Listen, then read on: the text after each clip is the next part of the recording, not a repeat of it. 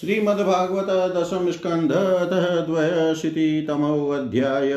भगवान श्री कृष्ण बलराम से गोप गोपियों की भेंट श्री शुकुवाच। अथैकदा द्वारवत्यां वसतो रामकृष्णयो।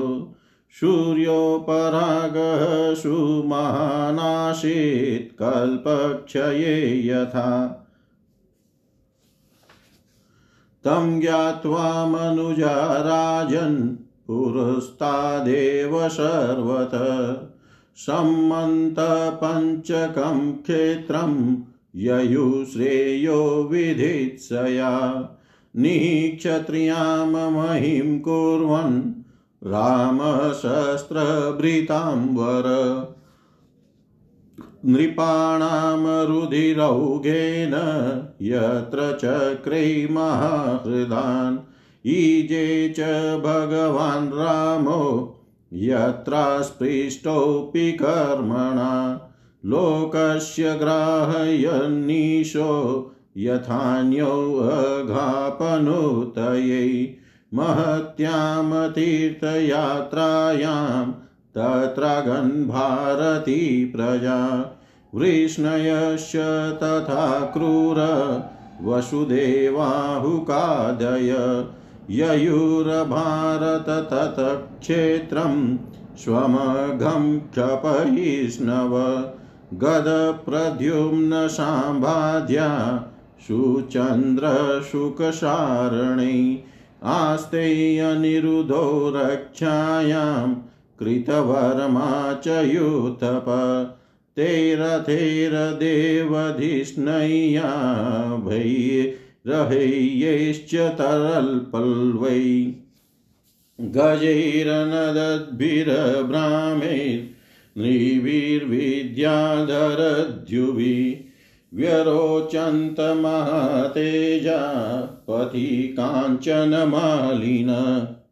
दिव्यस्रगवस्त्रसन्नाः कलत्रैखेचरा इव तत्र स्नात्वा महाभागा उपोष्य सुसमाहिता।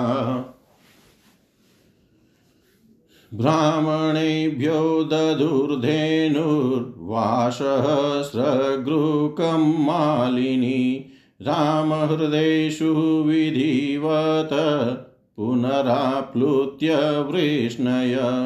ददुः स्वर्णं द्विजाग्र्येभ्य कृष्णेनो भक्तिरस्त्विति। स्वयं च तदनुज्ञाता वृष्णय कृष्णदेवता। भुक्त्वोपविविषु कामं स्निग्धच्छायाङ्घ्रिपाङ्घ्रिषु।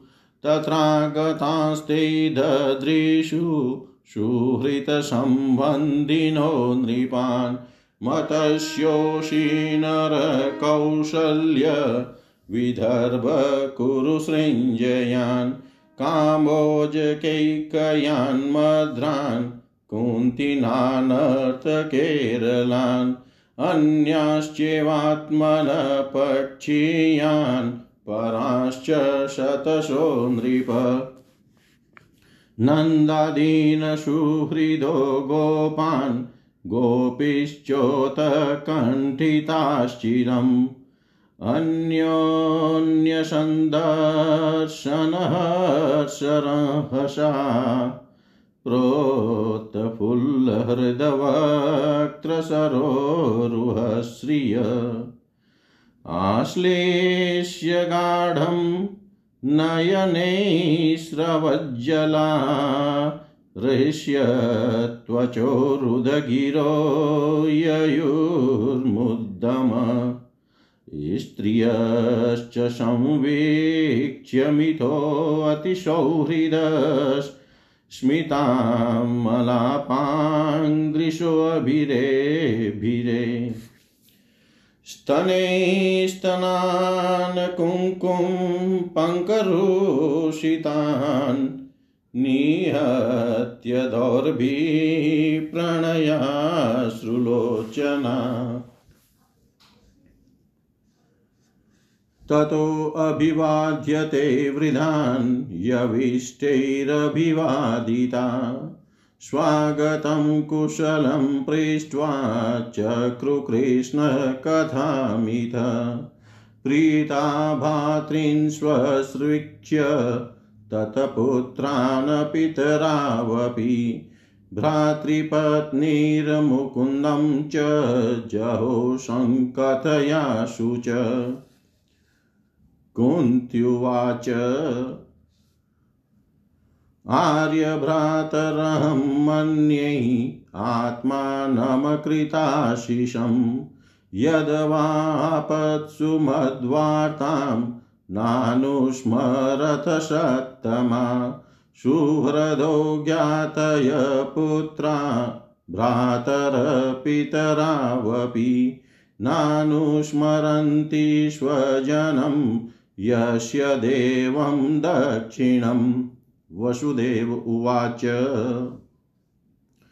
अम्बमाश्मानसूयेता देवक्रीडन् कान्नरान्, ईशस्य हि वशे लोक कुरुते कार्यते अथवा कंसप्रतापिता सर्वे वयं याता दिशं दिशम् एतयर्रोव पुनस्तानं देवैनाशादिता श्वश श्रीशुकुवाच। वसुदेवोग्रसेनाधैर्यदुभिस्तैर्चिता नृपा आसनच्युतसन्दर्श परमानन्दनिर्वृता। भीष्मो द्रोणोऽम्बिकापुत्रो गान्धारीशसुता तथा सदारः पाण्डवा कुन्ती सृञ्जयो विदुरकृप कुन्तिभोजो विराटश्च भीष्मको नग्नजिन्महान् पुरुजिदद्रुपदशल्यो धृष्टकेतुशकाशिराट् दमघोषो विशालाख्यो मेथिलो मद्रकेकयौ युद्धामन्युः सुशर्मा च ससुता भाविकादय। राजानो ये च राजेन्द्र युधिष्ठिरमनुव्रता। श्रीनिकेतं वपुशौरै सस्त्रिकं वीक्ष्य विस्मिता। अथ ते रामकृष्णाभ्यां सम्यक् प्राप्तसमर्हणा प्रशंसुर्मुदा युक्ता वृष्णीन् कृष्णपरिग्रहान् अहो भोजपते यूयं जन्मभाजो नृणामिह। यत पश्यता सकृतकृष्णं दुर्दशमपि योगिनाम् यदि विश्रुति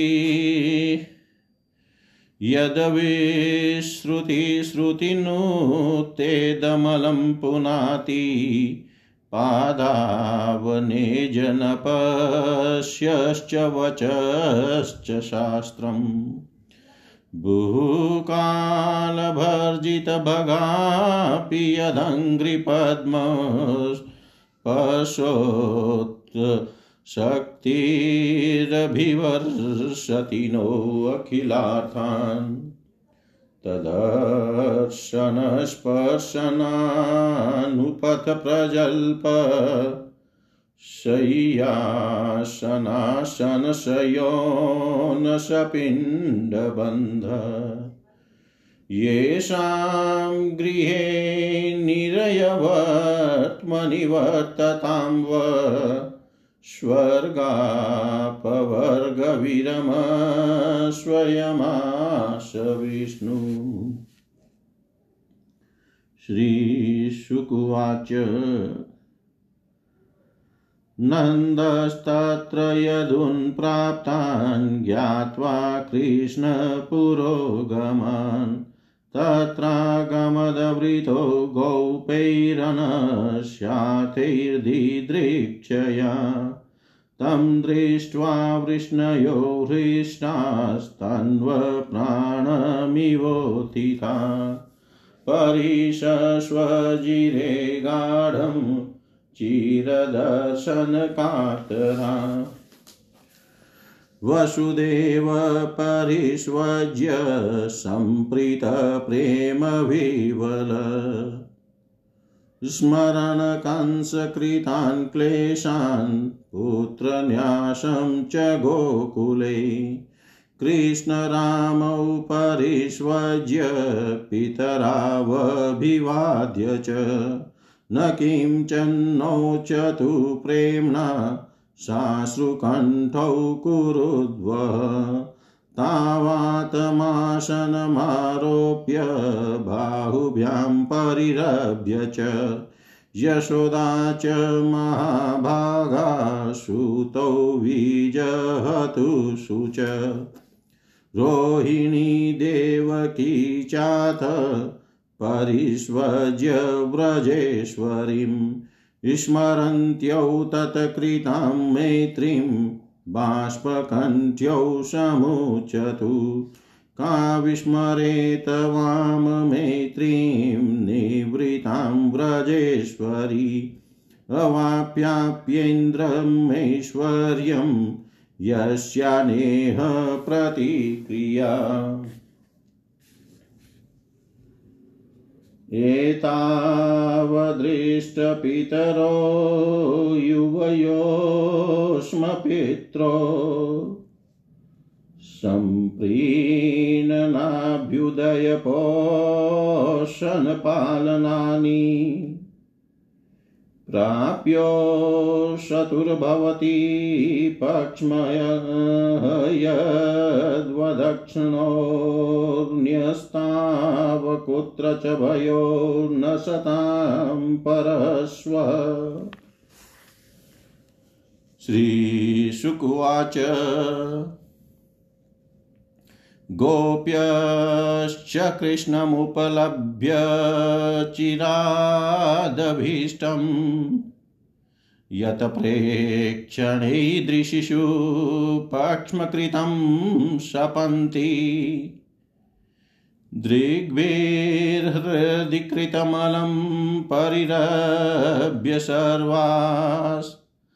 तद्भावमापुरपि नित्ययुजां दुरापम्। भगवास्तास्तथा भूता विविक्त उपसङ्गत आश्लिष्या नामयं पृष्ट्वा प्रहसन्निदमब्रवीत्।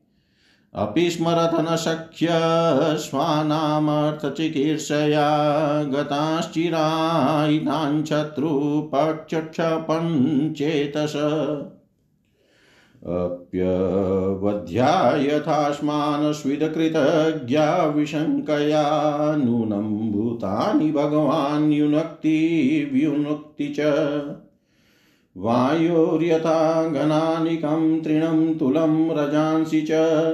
संयोज्याक्षिपते भूयस्तथा भूतानि भूतकृत। मयि भक्तिरिः भूतानाममृतत्वाय कल्पते।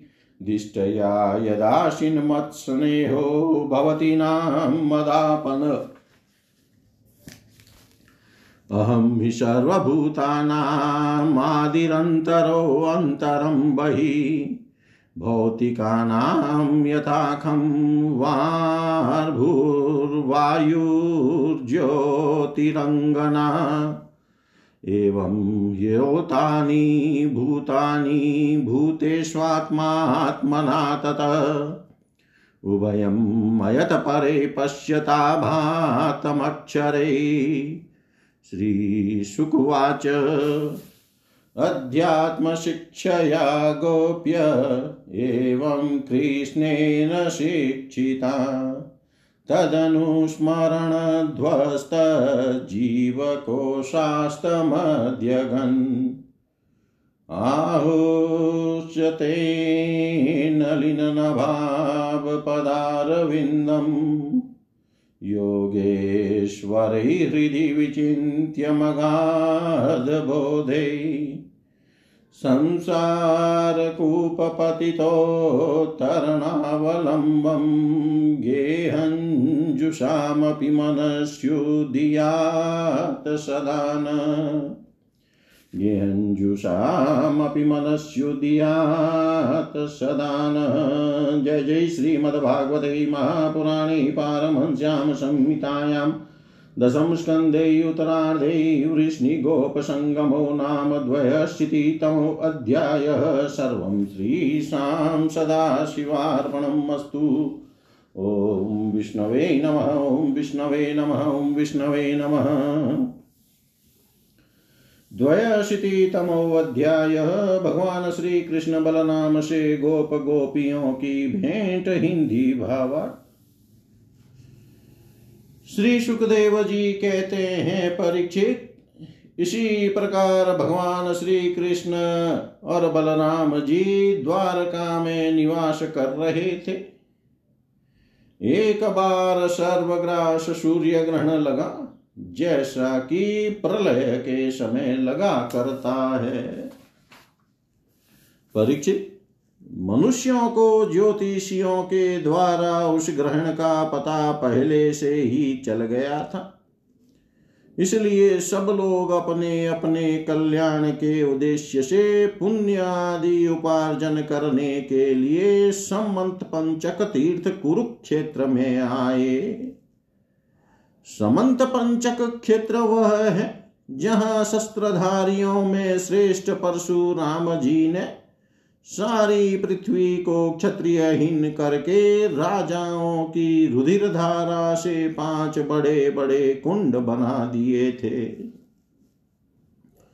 जैसे कोई साधारण मनुष्य अपने पाप की निवृत्ति के लिए प्रायश्चित करता है, वैसे ही सर्वशक्तिमान भगवान परशुराम ने अपने साथ कर्म का कुछ संबंध न होने पर भी लोक मर्यादा की रक्षा के लिए वहीं पर यज्ञ किया था।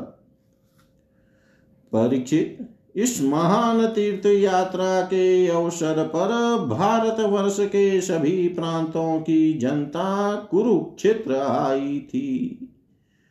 उनमें अक्रूर, वसुदेव, उग्रसेन आदि बड़े बूढ़े तथा गद प्रद्युम्न सांब आदि अन्य यदुवंशी भी अपने अपने पापों का नाश करने के लिए कुरुक्षेत्र आए थे। प्रद्युम्न नंदन अनिरुद्ध और यदुवंशी सेनापति कृतवर्मा ये दोनों सुचंद्र, शुक, सारण आदि के साथ नगर की रक्षा के लिए द्वारका में रह गए थे। यदुवंशी एक तो स्वभाव से ही परम तेजस्वी थे। दूसरे गले में सोने की माला, दिव्य पुष्पों के हार, महु, बहुमूल्य वस्त्र और कवचों से सुसज्जित होने के कारण उनकी शोभा और भी बढ़ गई थी। वे तीर्थ यात्रा के पथ में देवताओं के विमान के समान रथों, समुद्र की तरंग के समान चलने वाले घोड़ों, बादलों के समान विशाल काय एवं गर्जना करते हुए हाथियों तथा विद्याधरों के समान मनुष्यों के द्वारा ढोई जाने वाली पालकियों पर अपनी पत्नियों के साथ इस प्रकार शोभायमान हो रहे थे। मानो स्वर्ग के देवता ही यात्रा कर रहे हो। महाभाग्यवान यदुवंशियों ने कुरुक्षेत्र में पहुंचकर एकाग्रचित से संयम पूर्वक स्नान किया और ग्रहण के उपलक्ष्य में निश्चित काल तक उपवास किया। उन्होंने ब्राह्मणों को गोदान किया, ऐसी गौवों का दान किया, जिन्हें वस्त्रों की सुंदर सुंदर झूले, पुष्पमालाएँ एवं सोने की जंजीर पहना दी गई थी। इसके बाद ग्रहण का मोक्ष हो जाने पर परशुराम जी के बनाए हुए कुंडों में यदुवंशियों ने विधि पूर्वक स्नान किया और सत्पात्र ब्राह्मणों को सुंदर सुंदर पकवानों का भोजन कराया। उन्होंने अपने मन में यह संकल्प किया कि भगवान श्री कृष्ण के चरणों में हमारी प्रेम भक्ति बनी रहे। भगवान श्री कृष्ण को ही अपना आदर्श और इष्ट देव मानने वाले यदुवंशियों ने ब्राह्मणों से अनुमति लेकर तब स्वयं भोजन किया और फिर घनी एवं ठंडी छाया वाले वृक्षों के नीचे अपनी अपनी इच्छा के अनुसार डेरा डालकर ठहर गए। परीक्षित विश्राम कर लेने के बाद यदुवंशियों ने अपने सुहृद और संबंधी राजाओं से मिलना, भेंटना शुरू किया। वहाँ मत्स्य उशिनर कौशल, विदर्भ, कुरु, संजय, काम्बोज, कैकय, मद्र, कुंती आनर्थ केरल एवं दूसरे अनेकों देशों के अपने पक्ष के तथा शत्रु पक्ष के सैकड़ों नरपति आए हुए थे। परीक्षित इनके अतिरिक्त यदुवंशियों के परम हितेशी बंधु नंद आदि गोप तथा भगवान के दर्शन के लिए चीरकाल से उत्कंठित गोपियाँ भी वहाँ आई हुई थी। यादवों ने इन सबको देखा। परीक्षित एक दूसरे के दर्शन मिलन और वार्तालाप से सभी को बड़ा आनंद हुआ। सभी के हृदय कमल एवं मुख कमल खिल उठे। सब एक दूसरे को भुजाओं में भरकर हृदय से लगाते, उनके नेत्रों से आंसुओं की झड़ी लग जाती। रोम रोम खिल उठता। प्रेम के आवेग से बोली बंद हो जाती और सब के सब आनंद समुद्र में डूबने उतराने लगते।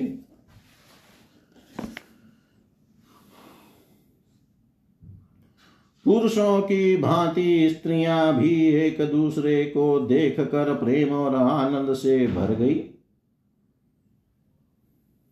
वे अत्यंत सौहार्द मंद मंद मुस्कान परम पवित्र तिरछी चितवन से देख देख कर परस्पर भेंट अंकवार भरने लगी। वे अपनी भुजाओं में भर कर केसर लगे हुए वक्ष स्थलों को दूसरी स्त्रियों के वक्ष स्थलों से दबाती और अत्यंत आनंद का अनुभव करती। उस समय उनके नेत्रों से प्रेम के आँसू छलकने लगते।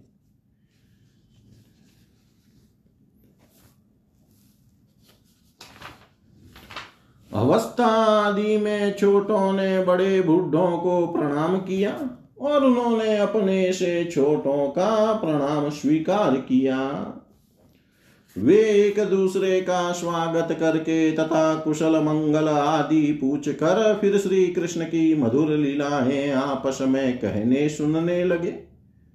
परीक्षित कुंती वसुदेव आदि अपने भाइयों, बहनों, उनके पुत्रों माता पिता भाभियों और भगवान श्री कृष्ण को देख कर तथा उनसे बातचीत करके अपना सारा दुख भूल गई। कुंती ने वसुदेव जी से कहा, भैया, मैं सचमुच बड़ी अभागिन हूँ। मेरी एक भी साध पूरी न हुई। आप जैसे साधु स्वभाव सज्जन भाई, आपत्ति के समय मेरी शुद्धि भी न ले। इससे बढ़कर दुख की बात क्या होगी? भैया, विधाता जिसके बाएँ हो जाता है, उसे स्वजन संबंधी पुत्र और माता पिता भी भूल जाते हैं। इसमें आप लोगों का कोई दोष नहीं। वसुदेव जी ने कहा, बहिन उलाहना मत दो। हमसे बिलग न मानो।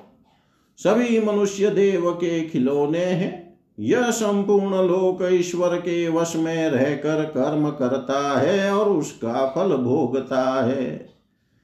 बहिन, कंस से सताए जाकर हम लोग इधर उधर अनेक दिशाओं में भगे हुए थे। अभी कुछ ही दिन हुए।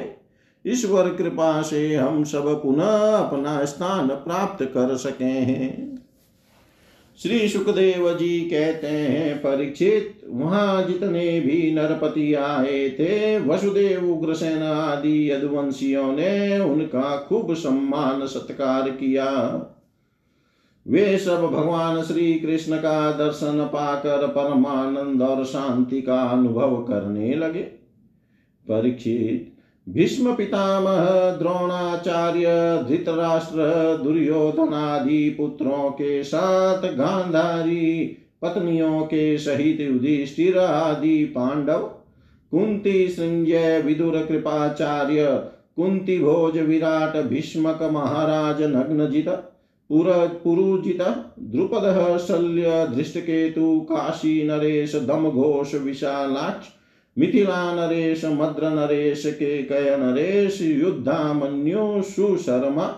अपने पुत्रों के साथ बाहुलिक और दूसरे भी युधिष्ठिर के अनुयायी। नृपति भगवान श्री कृष्ण का परम सुंदर श्री निकेतन विग्रह और उनकी रानियों को देख कर अत्यंत विस्मित हो गए। अब वे बलराम जी तथा भगवान श्री कृष्ण से भली भांति सम्मान प्राप्त करके बड़े आनंद से श्री कृष्ण के स्वजनों, यदुवंशियों की प्रशंसा करने लगे। उन लोगों ने मुख्यतया उग्रसेन जी को संबोधित कर कहा, भोजराज उग्रसेन जी, सच पूछिए तो इस जगत के मनुष्यों में आप लोगों का जीवन ही सफल है, धन्य है धन्य है। क्योंकि जिन श्री कृष्ण का दर्शन बड़े बड़े योगियों के लिए भी दुर्लभ है, उन्हीं को आप लोग नित्य निरंतर देखते रहते हैं। वेदों ने बड़े आदर के साथ भगवान श्री कृष्ण की कीर्ति का गान किया है। उनके चरण धोवन का जल गंगा जल, उनकी वाणी शास्त्र और उनकी कीर्ति इस जगत को अत्यंत पवित्र कर रही है। सभी हम लोगों के जीवन की ही बात, अभी हम लोगों के जीवन की ही बात है। समय के फेर से पृथ्वी का सारा सौभाग्य नष्ट हो चुका था। परंतु उनके चरण कमलों के स्पर्श से पृथ्वी में फिर समस्त शक्तियों का संचार हो गया और अब वह फिर हमारी समस्त अभिलाषाओं, मनोरथों को पूर्ण करने लगी। उग्रसेन जी आप लोगों का श्री कृष्ण के साथ वैवाहिक एवं गोत्र संबंध है। यही नहीं, आप हर समय उनका दर्शन और स्पर्श प्राप्त करते रहते हैं। उनके साथ चलते हैं, बोलते हैं, सोते हैं, बैठते हैं और खाते पीते हैं। यो तो आप लोग गृहस्थी की झंझटों में फंसे रहते हैं, जो नरक का मार्ग है। परंतु आप लोगों के घर वे सर्वव्यापक विष्णु भगवान मूर्तिमान रूप से निवास करते हैं, जिनके दर्शन मात्र से स्वर्ग और मोक्ष तक की अभिलाषा मिट जाती है। श्री सुखदेव जी कहते हैं, परीक्षित, जब नंद बाबा को यह बात मालूम हुई कि श्री कृष्ण आदि यदुवंशी कुरुक्षेत्र में आए हुए हैं तब वे गोपों के साथ अपनी सारी सामग्री गाड़ियों पर लाद कर अपने प्रिय पुत्र श्री कृष्ण बलराम आदि को देखने के लिए वहाँ आए। नंद आदि गोपों को देख कर सबके सब यदुवंशी आनंद से भर गए। वे इस प्रकार उठ खड़े हुए मानो मृत शरीर में प्राणों का संचार हो गया हो। वे लोग एक दूसरे से मिलने के लिए बहुत दिनों से आतुर हो रहे थे। इसलिए एक दूसरे को बहुत देर तक अत्यंत गाढ़ भाव से आलिंगन करते रहे। वसुदेव जी ने अत्यंत प्रेम और आनंद से विवल होकर नंद जी को हृदय से लगा लिया। उन्हें एक एक करके सारी बातें याद हो आई। कंस किस प्रकार उन्हें सताता था और किस प्रकार उन्होंने अपने पुत्र को गोकुल में ले जाकर नंद जी के घर रख दिया था। भगवान श्री कृष्ण और बलराम जी ने माता यशोदा और पिता नंद जी के हृदय से लगकर उनके चरणों में प्रणाम किया। परीक्षित, उस समय प्रेम के उद्रेक से दोनों भाइयों का गला रुंध गया, वे कुछ भी बोल न सके। महाभाग्यवती यशोदा जी और नंद बाबा ने दोनों पुत्रों को अपनी गोद में बैठा लिया और भुजाओं से उनका गाढ़ आलिंगन किया। उनके हृदय में चीरकाल तक न मिलने का जो दुख था, वह सब मिट गया। रोहिणी और देवकी जी ने ब्रजेश्वरी यशोदा को अपनी अंकवार में भर लिया। यशोदा जी ने उन लोगों के साथ मित्रता का जो व्यवहार किया था, उसका स्मरण करके दोनों का गला भर आया। वे यशोदा जी से कहने लगी यशोदा रानी आपने और ब्रजेश्वर नंद जी ने हम लोगों के साथ जो मित्रता का व्यवहार किया है, वह कभी मिटने वाला नहीं है। उसका बदला इंद्र का ऐश्वर्य पाकर भी हम किसी प्रकार नहीं चुका सकती। नंद रानी जी, भला ऐसा कौन कृतज्ञ है जो आपके उस उपकार को भूल सके? देवी, जिस समय बलराम और श्री कृष्ण ने अपने माँ बाप को देखा तक न था और इनके पिता ने धरोहर के रूप में इन्हें आप दोनों के पास रख छोड़ा था, उस समय आपने इन दोनों की इस प्रकार रक्षा की, जैसे पल के पुतलियों की रक्षा करती है, तथा आप लोगों ने इन्हें खिलाया, पिलाया, दुलार किया और रिझाया। इनके मंगल के लिए अनेकों प्रकार के उत्सव मनाए। सच पूछिए तो इनके माँ बाप आप ही लोग हैं। आप लोगों की देख रेख में इन्हें किसी की आँच तक न लगी। ये सर्वथा निर्भय रे। ऐसा करना आप लोगों के अनुरूप ही था, क्योंकि सतपुरुषों की दृष्टि में अपने पराये का भेदभाव नहीं रहता। नंदरानी जी, सचमुच आप लोग परम संत हैं।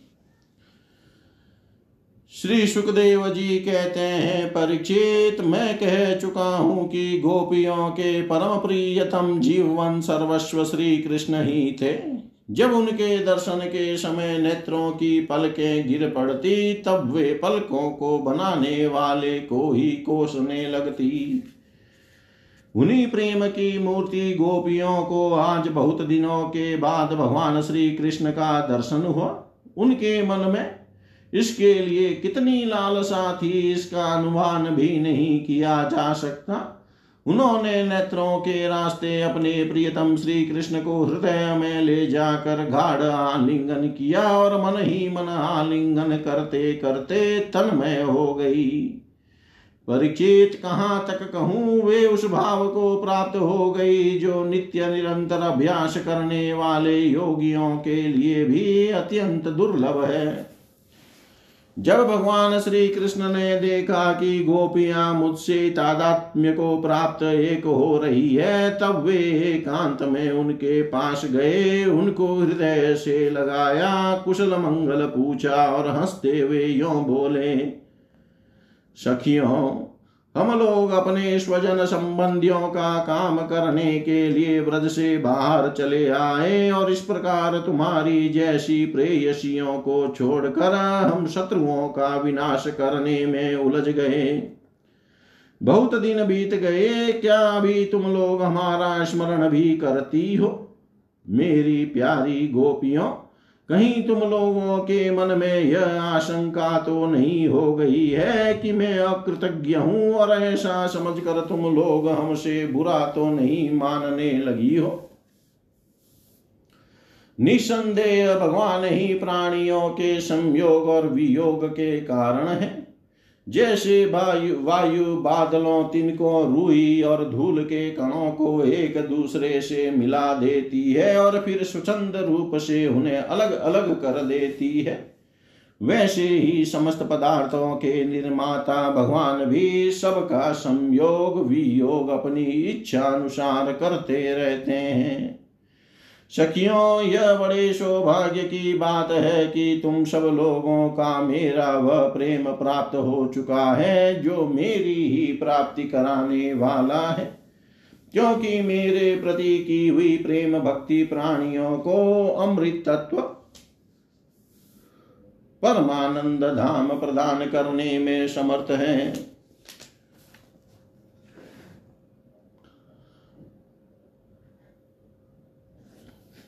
प्यारी गोपियों, जैसे घटपट आदि जितने भी भौतिक पदार्थ हैं, उनके आदि अंत और मध्य में, बाहर और भीतर, उनके मूल कारण पृथ्वी, जल, वायु, अग्नि तथा आकाश ही ओत प्रोत हो रहे हैं, वैसे ही जितने भी पदार्थ हैं, उनके पहले, पीछे, बीच में, बाहर और भीतर, केवल मैं ही मैं हूँ।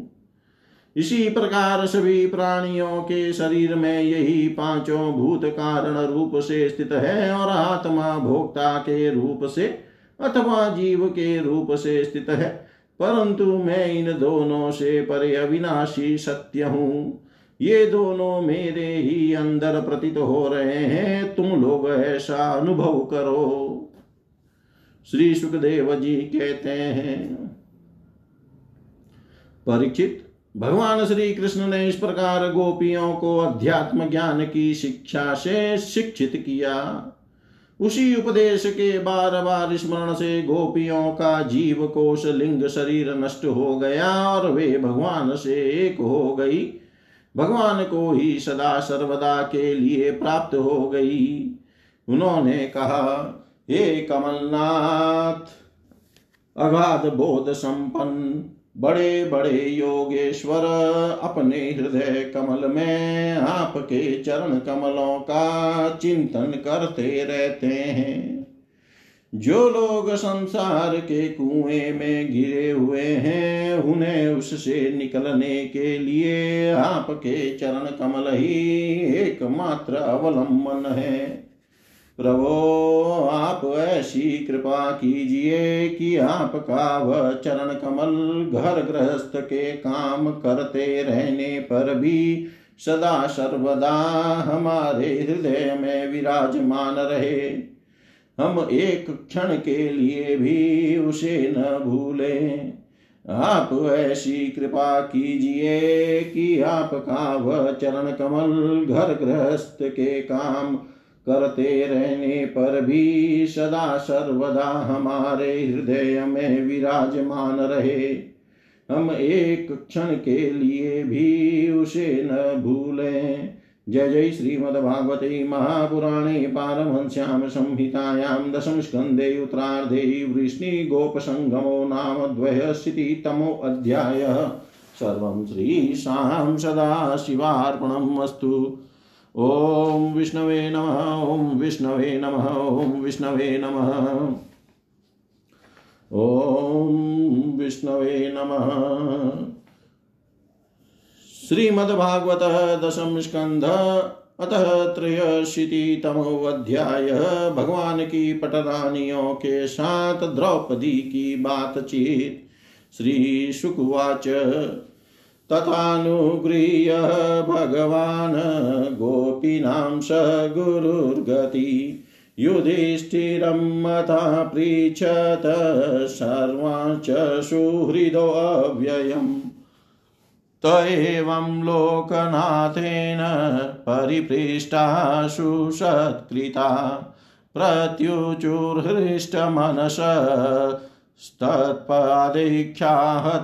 कुतो अशिवं त्वचरणाम्बुजाशवम् मन्मनस्तो मुखनिश्रितं क्वचित्। पिबन्ति ये कर्णपुटैरलं प्रभो। देहं भृतां देहकृदस्मृतिचिदम् त्वात्मधाम विदुतात्मकृतत्रयवस्तम् आनन्दसम्प्लवमखण्डं कुण्ठबोधम्। कालोपसृष्टनिगमावनात्योगम् मायाकृतिं परमहंसगतिं नता स्म ऋषिर्वाच इत्युतं श्लोकशिखमणिं जनेष्वभीष्टुवत्सवबुन्दककौरवस्त्रिय। इत्युत्तं श्लोकशिखमणिं जने स्वभीष्टुवत्स्वन्धककौरवैस्त्रिय समेत्य गोविन्दकथामिथोऽगृणन् त्रिलोकगीता शृण्वर्णयामि ते। द्रौपद्युवाच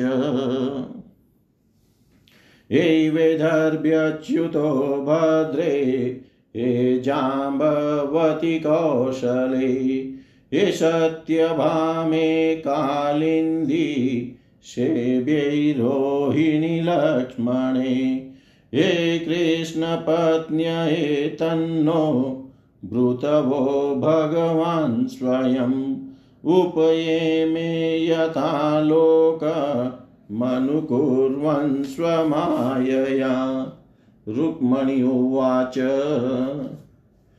चैध्यायमार्पयितुमुद्यतकार्मुकेषु राजस्वजेयभटशेखरिताङ्घ्रिरेणु। निन्यै मृगेन्द्र इव भागमजावियुतात्। तच्छ्रीनिकेतचरणोऽस्तु ममार्चनाय। सत्यभामोवाच यो मे सनाभिवदताप्तहृदा ततेन लिप्ताभिशापं पमाष्टुमुपाजहार। जित्वाक्षराजमत रत्नमदात् सतेन भीतपितादिशत माँ प्रभवेऽपि दत्ताम् जाम्बवत्युवाच प्राज्ञाय देहकृदमुं निजनाथ देवम् सीतापतिं तृणवान्यमुनाभ्ययुध्यत। ज्ञात्वा परीक्षित उपहारधरणं माँ पादौ प्रगृह्यमणिनाहमोष्य दासी कालिन्द्युवाच तपश्चरन्ति माज्ञाय स्वपादस्पर्शनाशया। सख्योऽपित्याग्रहीतपाणिं योऽहं तद्गृह्यमार्जनि। मित्रविन्दोवाच यो माँ स्वयंवर उपेत्य विजित्य भूपान्। निन्यैष्वयुतगमिवात्मबलिं द्विपारी।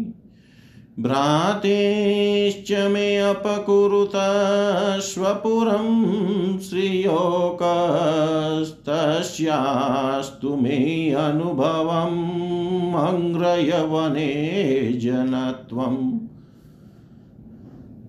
सत्योवाच सप्तोक्षणोऽतिबलवीर्यसुतीक्ष्णशृङ्गान् पित्रा कृतान् क्षितिपवीर्यपरीक्षणाय तान् वीरदुर्मदः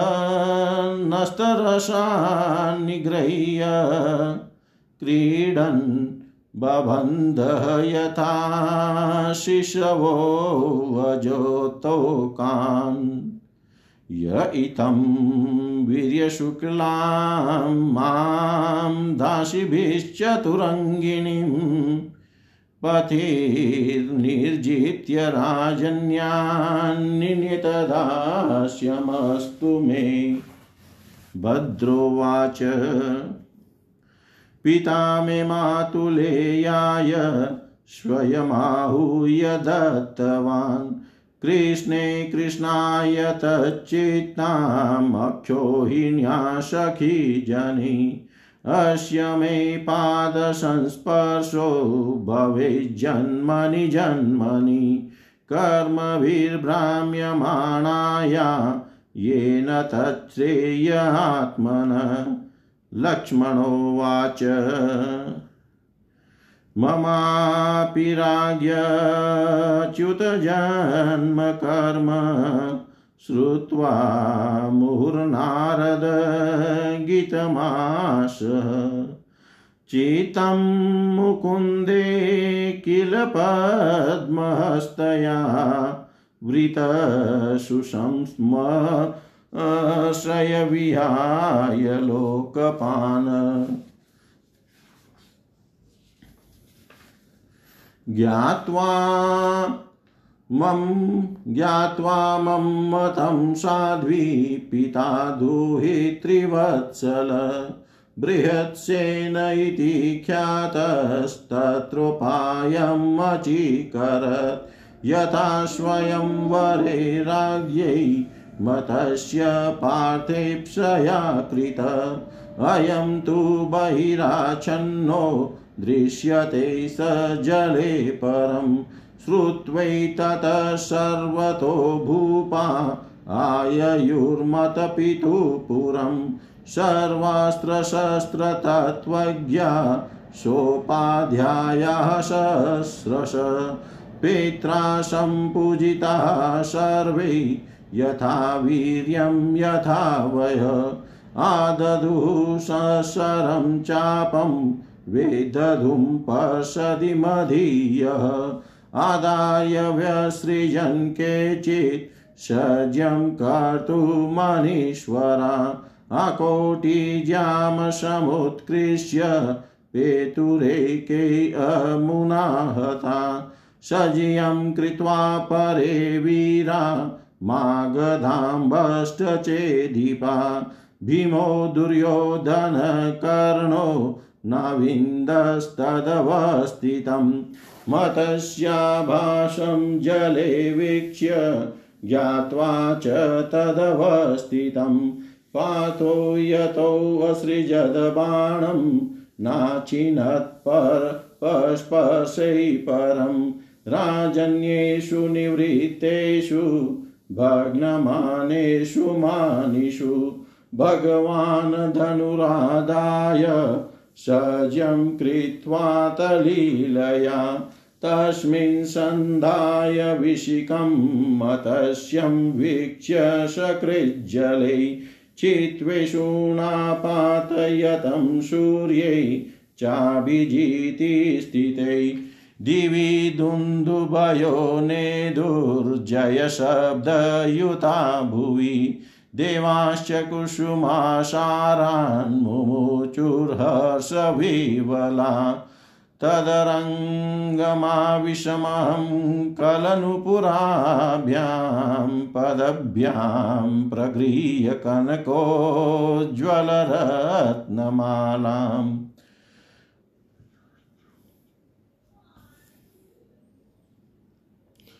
नूले निवीय परिधाय च कौशिकाग्रयै सव्रीडहासवदना कबरिधृत्स्रक उनीयवक्त्रं मुरुकुन्तलकुण्डलत्विह गण्डस्थलं शिशिरहासकटाक्षमोक्षै।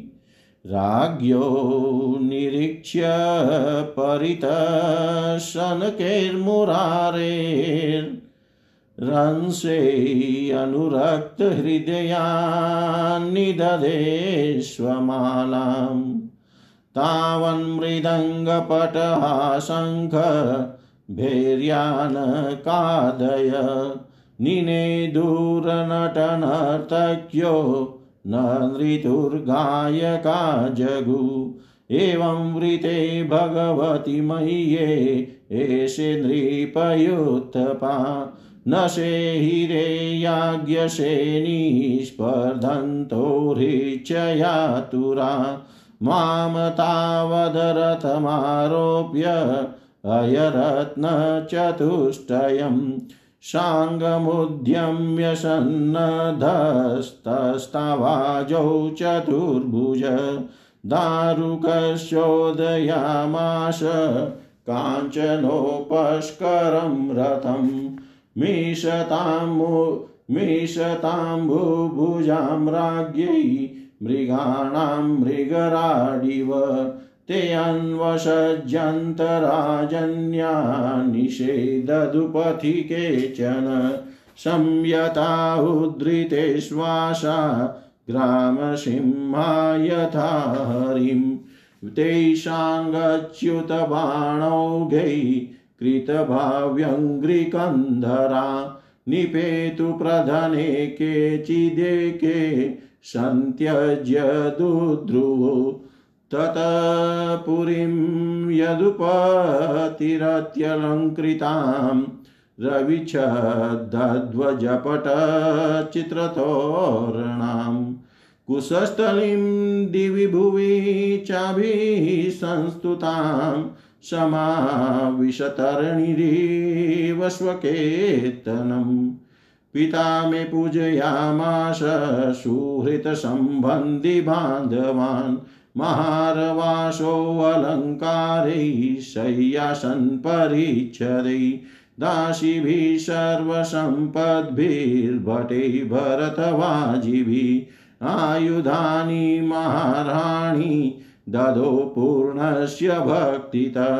आत्मा रामस्य तस्येमा, वयं वै गृहदाशिका सर्वसङ्गनिवृत्त्याधा तपसा च बभूविम महिष्य ऊचु भौमं निहत्य सगणं युदितेन रुद्धा, ज्ञात्वात् न क्षितिजये जितराजकन्या। निर्मोच्य संसृतिविमोक्षमनुस्मरन्ति पादाम्बुजं परिणिनाययाप्तकाम न वयं साध्वी साम्राज्यं स्वराज्यं बीज्यमप्युत। वैराज्यं पारमेष्टयं चानन्त्यं वारे पदम्। कामयामः। एतस्य श्रीमत्पादरजश्रिय कुचकुङ्कुं गन्धाढ्यमूर्धना वोढुं गदाभृत। व्रजस्त्रियो यदवाञ्छन्ति पुलिन्द्यस्त्रीणविरुध। गावश्चारयतो गोपा पादस्पर्शं महात्मन। गावश्चारयतो गोपा पादस्पर्शमात्मन जय जय श्रीमद्भागवते महापुराणे पारमहंस्यां संहितायां दशमस्कन्धे उत्तरार्धे त्रयशीतितमोऽध्यायः। सर्वं श्रीशां सदाशिवार्पणम् अस्तु। ॐ विष्णवे नमः, ॐ विष्णवे नमः, ॐ विष्णवे नमः। त्रयशीतितमो अध्याय। भगवान की पटरानियों के साथ द्रौपदी की बातचीत हिंदी भावार्थ।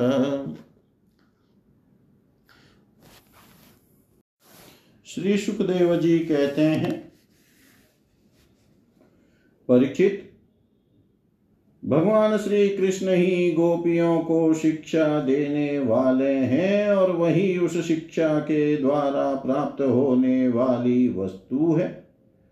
इसके पहले जैसा कि वर्णन किया गया है, भगवान श्री कृष्ण ने उन पर महान अनुग्रह किया। अब उन्होंने धर्मराज युधिष्ठिर तथा अन्य समस्त संबंधियों से कुशल मंगल पूछा। भगवान श्री कृष्ण के चरण कमलों का दर्शन करने से ही उनके सारे अशुभ नष्ट हो चुके थे। अब जब भगवान श्री कृष्ण ने उनका सत्कार किया, कुशल मंगल पूछ, पूछा, तब वे अत्यंत आनंदित होकर उनसे कहने लगे, भगवान बड़े बड़े महापुरुष मन ही मन आपके चरणार विंद का मकरंद रस पान करते रहते हैं। कभी कभी उनके मुख कमल से लीला कथा के रूप में वह रस छलक पड़ता है। प्रभो, वह इतना अद्भुत दिव्य रस है कि कोई भी प्राणी उसको पी ले तो वह जन्म मृत्यु के चक्कर में डालने वाली विस्मृति अथवा विद्या को नष्ट कर देता है। उसी रस को जो लोग अपने कानों के दोनों में भर भर कर जी भर पीते हैं, उनके अमंगल की आशंका ही क्या है? भगवान, आप एक रस ज्ञान स्वरूप और अखंड आनंद के समुद्र है। बुद्धि वृत्तियों के कारण होने वाली जागृत स्वप्न सुषुप्ति, ये तीनों अवस्थाएँ आपके स्वयं प्रकाश स्वरूप तक पहुँच ही नहीं पाती। दूर से ही नष्ट हो जाती है। आप परमहंसों की एकमात्र गति है। समय के फेर से वेदों का ह्रास होते देख कर उनकी रक्षा के लिए आपने अपनी अचिंत्य योग माया के द्वारा मनुष्य का शरीर ग्रहण किया है। हम आपके चरणों में बार बार नमस्कार करते हैं। श्री सुखदेव जी कहते हैं, परीक्षित, जिस समय दूसरे लोग इस प्रकार भगवान श्री कृष्ण की स्तुति कर रहे थे, उसी समय यादव और कौरव कुल की स्त्रियाँ एकत्र होकर आपस में भगवान की त्रिभुवन विख्यात लीलाओं का वर्णन कर रही थी।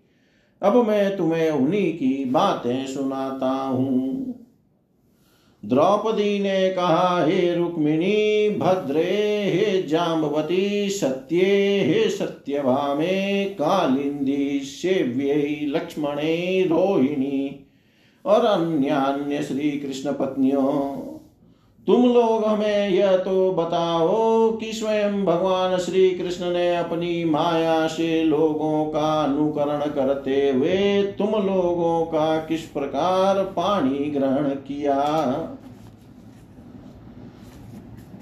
रुक्मिणी जी ने कहा, द्रौपदी जी जरासंध आदि सभी राजा चाहते थे कि मेरा विवाह शिशुपाल के साथ हो। इसके लिए सभी शस्त्रास्त्र से सुसज्जित होकर युद्ध के लिए तैयार थे। परंतु भगवान मुझे वैसे ही हर लाए, जैसे सिंह बकरी और भेड़ों के झुंड में से अपना भाग छीन ले जाए। क्यों न हो, जगत में जितने ही अजय वीर हैं, उनके मुकुटों पर इन्हीं की चरण धूली शोभायमान होती है। द्रौपदी जी, मेरी तो यही अभिलाषा है कि भगवान के वे ही समस्त संपत्ति और सौंदर्यों के आश्रय चरण कमल जन्म जन्म मुझे आराधना करने के लिए प्राप्त होते रहे, मैं उन्हीं की सेवा में लगी रहूँ। सत्यभामा ने कहा, द्रौपदी जी मेरे पिताजी अपने भाई प्रसेन की मृत्यु से बहुत दुखी हो रहे थे। अतः उन्होंने उनके वध का कलंक भगवान पर ही लगाया। उस कलंक को दूर करने के लिए भगवान ने ऋक्ष राज जाम्बवान पर विजय प्राप्त की और वह रत्न लाकर मेरे पिता को दे दिया। अब तो मेरे पिताजी मिथ्या कलंक लगाने के कारण डर गए। अतः यद्यपि वे दूसरे को मेरा वागदान कर चुके थे, फिर भी उन्होंने मुझे श्यमंतक मणि के साथ भगवान के चरणों में ही समर्पित कर दिया। जाम्बवती ने कहा, द्रौपदी जी, मेरे पिता ऋक्षराज जाम्बवान को इस बात का पता न था कि यही मेरे स्वामी भगवान सीतापति है। इसलिए वे इनसे सत्ताईस दिन तक लड़ते रहे, परंतु जब परीक्षा पूरी हुई, उन्होंने जान लिया कि ये भगवान राम ही है, तब इनके चरण कमल पकड़कर श्यमंतक मणि के साथ उपहार के रूप में मुझे समर्पित कर दिया। मैं यही चाहती हूँ कि जन्म जन्म इन्हीं की दासी बनी रहूँ। कालिंदी ने कहा, द्रौपदी जी, जब भगवान को यह मालूम हुआ कि मैं उनके चरणों का स्पर्श करने की आशा अभिलाषा से तपस्या कर रही हूँ, तब वे अपने सका अर्जुन के साथ यमुना तट पर आए और मुझे स्वीकार कर लिया। मैं उनका घर बुहारने वाली उनकी दासी हूँ। मित्रविंदा ने कहा, द्रौपदी जी, मेरा स्वयं वर ही, मेरा स्वयं वर हो रहा था। वहाँ आकर भगवान ने सब राजाओं को जीत लिया और जैसे सिंह झुंड के झुंड कुत्तों में से अपना भाग ले जाए वैसे ही मुझे अपनी शोभामयी द्वारकापुरी में ले आए। मेरे भाइयों ने भी मुझे भगवान से छुड़ाकर मेरा अपकार करना चाहा, परंतु उन्होंने उन्हें भी नीचा दिखा दिया। मैं ऐसा चाहती हूँ कि मुझे जन्म जन्म उनके पाँव पखारने का सौभाग्य प्राप्त होता रहे। सत्या ने कहा द्रौपदी जी, मेरे पिताजी ने मेरे स्वयंवर में आए हुए राजाओं के बल पौरुष की परीक्षा के लिए बड़े बलवान और पराक्रमी तीखे सिंह वाले सात बैल रख छोड़े थे। उन बैलों ने बड़े बड़े वीरों का घमंड चूर चूर कर दिया था। उन्हें भगवान ने खेल खेल में ही झपट कर पकड़ लिया। नाच लिया और बाँध दिया।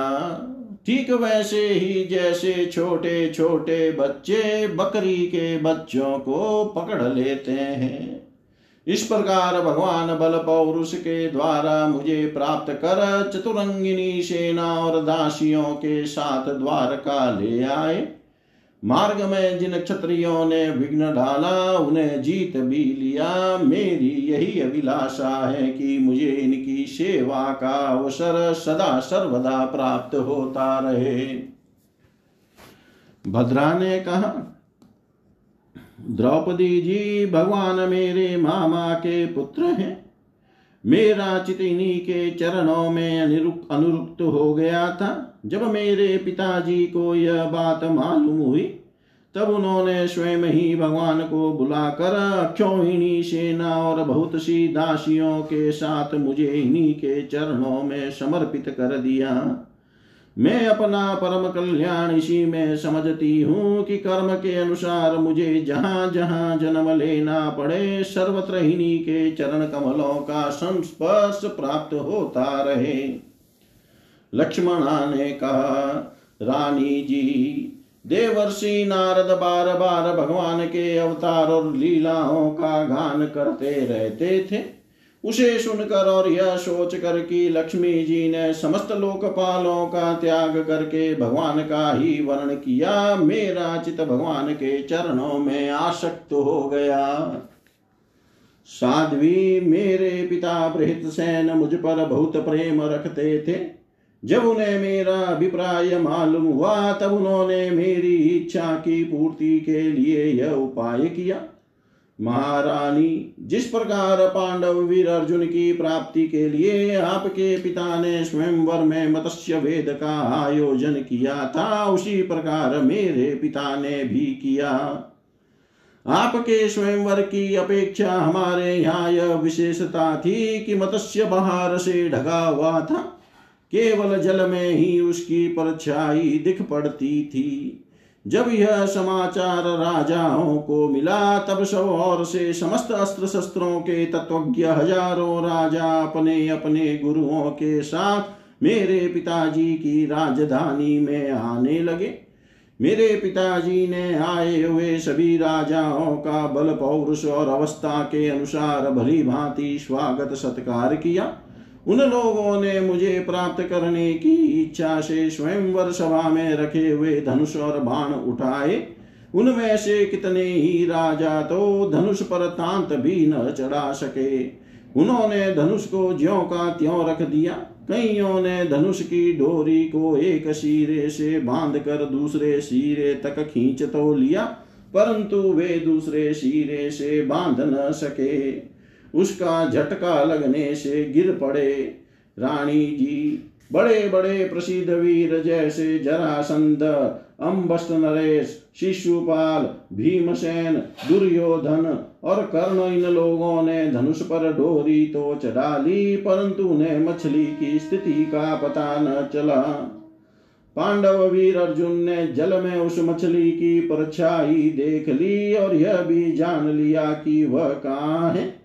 बड़ी सावधानी से उन्होंने बाण छोड़ा भी, परंतु उससे लक्ष्य वेद न हुआ। उनके बाण ने केवल उसका स्पर्श मात्र किया। रानी जी, इस प्रकार बड़े बड़े अभिमानियों का मान मर्दन हो गया। अधिकांश नरपतियों ने मुझे पाने की लालसा एवं साथ ही साथ लक्ष्य वेद की चेष्टा भी छोड़ दी।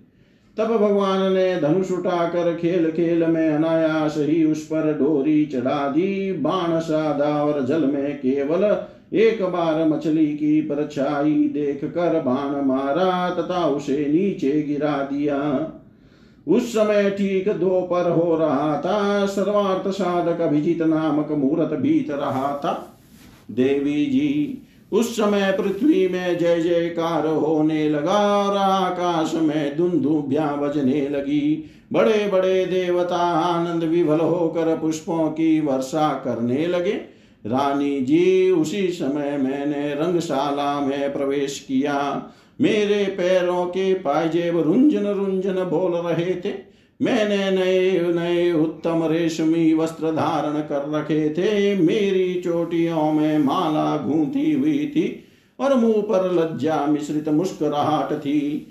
मैं अपने हाथों में रत्नों का हार लिए हुए थी, जो बीच बीच में लगे हुए सोने के कारण और भी दमक रहा था।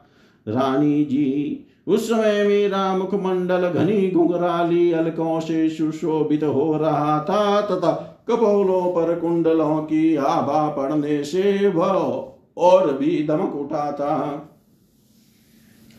मैंने एक बार अपना मुख उठाकर चंद्रमा की किरणों के समान सुशीतल हास्य रेखा और तिरछी चितवन से चारों ओर बैठे हुए राजाओं की ओर देखा। फिर धीरे से अपनी वरमाला भगवान के गले में डाल दी। यह तो कह ही चुकी हूँ कि मेरा हृदय पहले से ही भगवान के प्रति अनुरक्त था अनुरक्त था।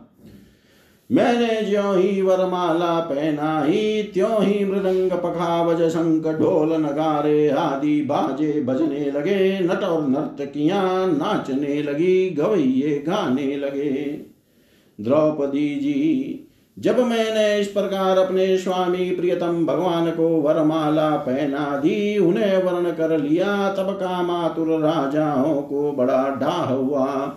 वे बहुत ही चिढ़ गए। चतुर्भुज भगवान ने अपने श्रेष्ठ चार घोड़ों वाले रथ पर मुझे चढ़ा लिया और हाथ में सांग धनुष लेकर तथा कवच पहनकर युद्ध करने के लिए वे रथ पर खड़े हो गए।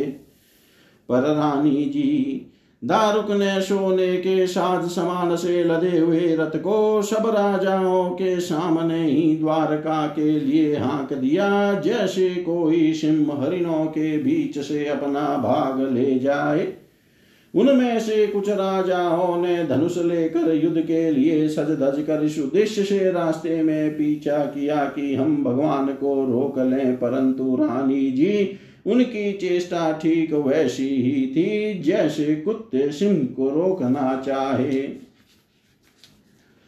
शांग धनुष के छूटे हुए तीरों से किसी की बाह कट गई तो किसी के पैर कटे और किसी की गर्दन ही उतर गई।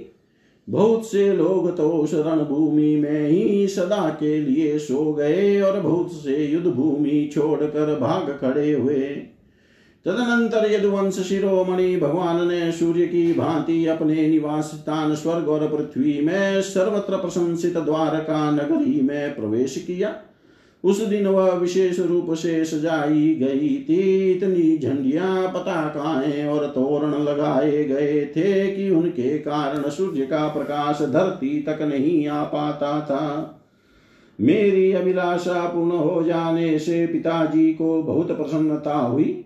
उन्होंने अपने हितेशी सुहृदों, सज्ञ, संबंधियों और भाई बंधुओं को बहुमूल्य वस्त्र, आभूषण, शैया, आसन और विविध प्रकार की सामग्रियाँ देकर सम्मानित किया। भगवान परिपूर्ण है।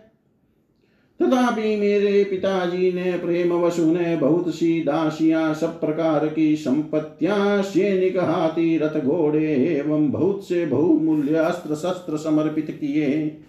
रानी जी, हमने पूर्व जन्म में सबकी आसक्ति छोड़कर कोई बहुत बड़ी तपस्या की होगी, तभी तो हम इस जन्म में आत्मा राम भगवान की गृह दासियाँ हुई हैं।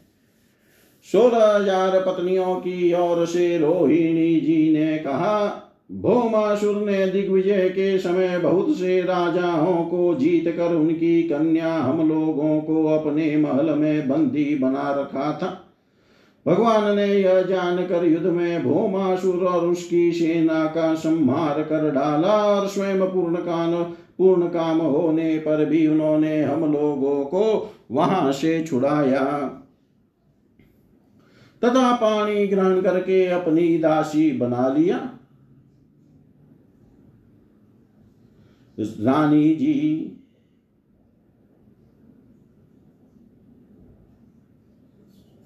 हम सदा सर्वदा उनके उन्हीं चरण कमलों का चिंतन करती रहती थी, जो जन्म मृत्यु रूप संसार से मुक्त करने वाले हैं।